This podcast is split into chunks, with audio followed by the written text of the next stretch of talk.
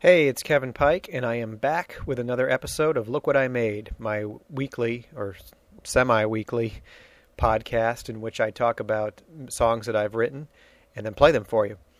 And this week I've got one for you called All the Time, which kind of goes back a little ways. I, I first recorded this in 1995 in my little uh, walk in closet studio that I had rigged up at the apartment I was living at in Chicago at the time. And um, and then I redid the vocal. Um, I, I, think uh, back in like '98, so about three years later, I redid the vocal. But other than that, it's still pretty much the original version that you hear. So when I first recorded, it was on my um, my four track. I had a Tascam four track at the time, and then when I redid the vocal, I copied it over to my VS8, a Roland VS880, which is a digital eight track, and uh, and then you know just copied the background parts and redid the vocal. And then I did. I finally released this song on my Confessions of a DIY Junkie album, which I released in 2007.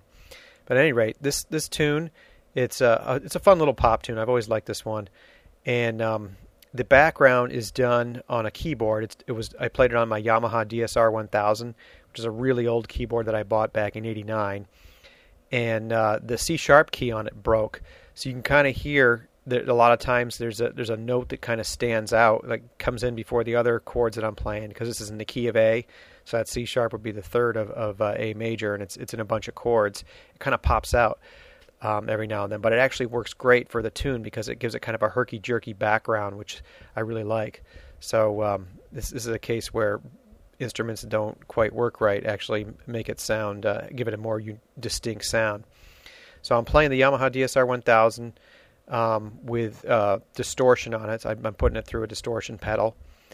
And then um, I've got uh, for the drums, it's actually a drum machine pattern that I worked up back then um, on my Boss DR660 drum machine, and that's through a chorus effect.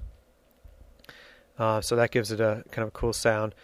And and I added it's it's not just um just a, a um, you know, uh, it is a pattern that repeats itself, but I do add drums over top, um, basically that I recorded live.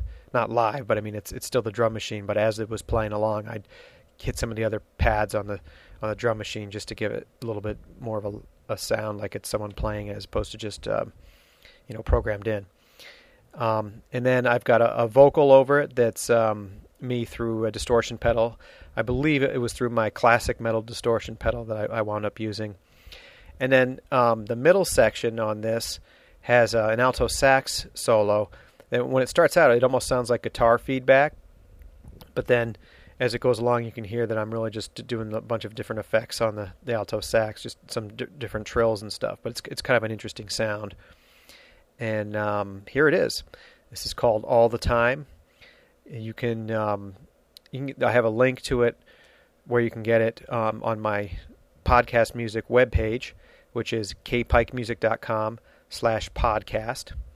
And by the way, I never mention it, but if you want to send me an email, you can do that at you can send me an email at kevin at kpikemusic.com, or I've got uh, an email link on almost all of my pages at kpikemusic.com, so you can go that route too. But here it is all the time.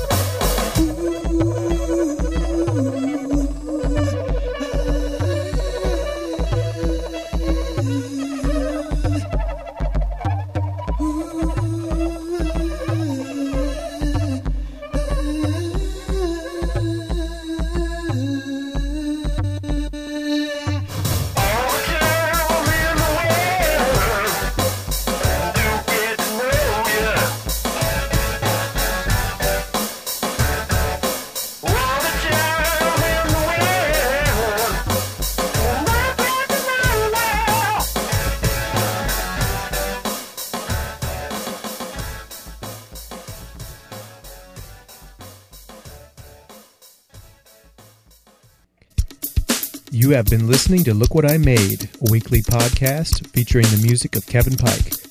Be sure to check out the official Kevin Pike Music website at kpikemusic.com or Google Kevin Pike Music.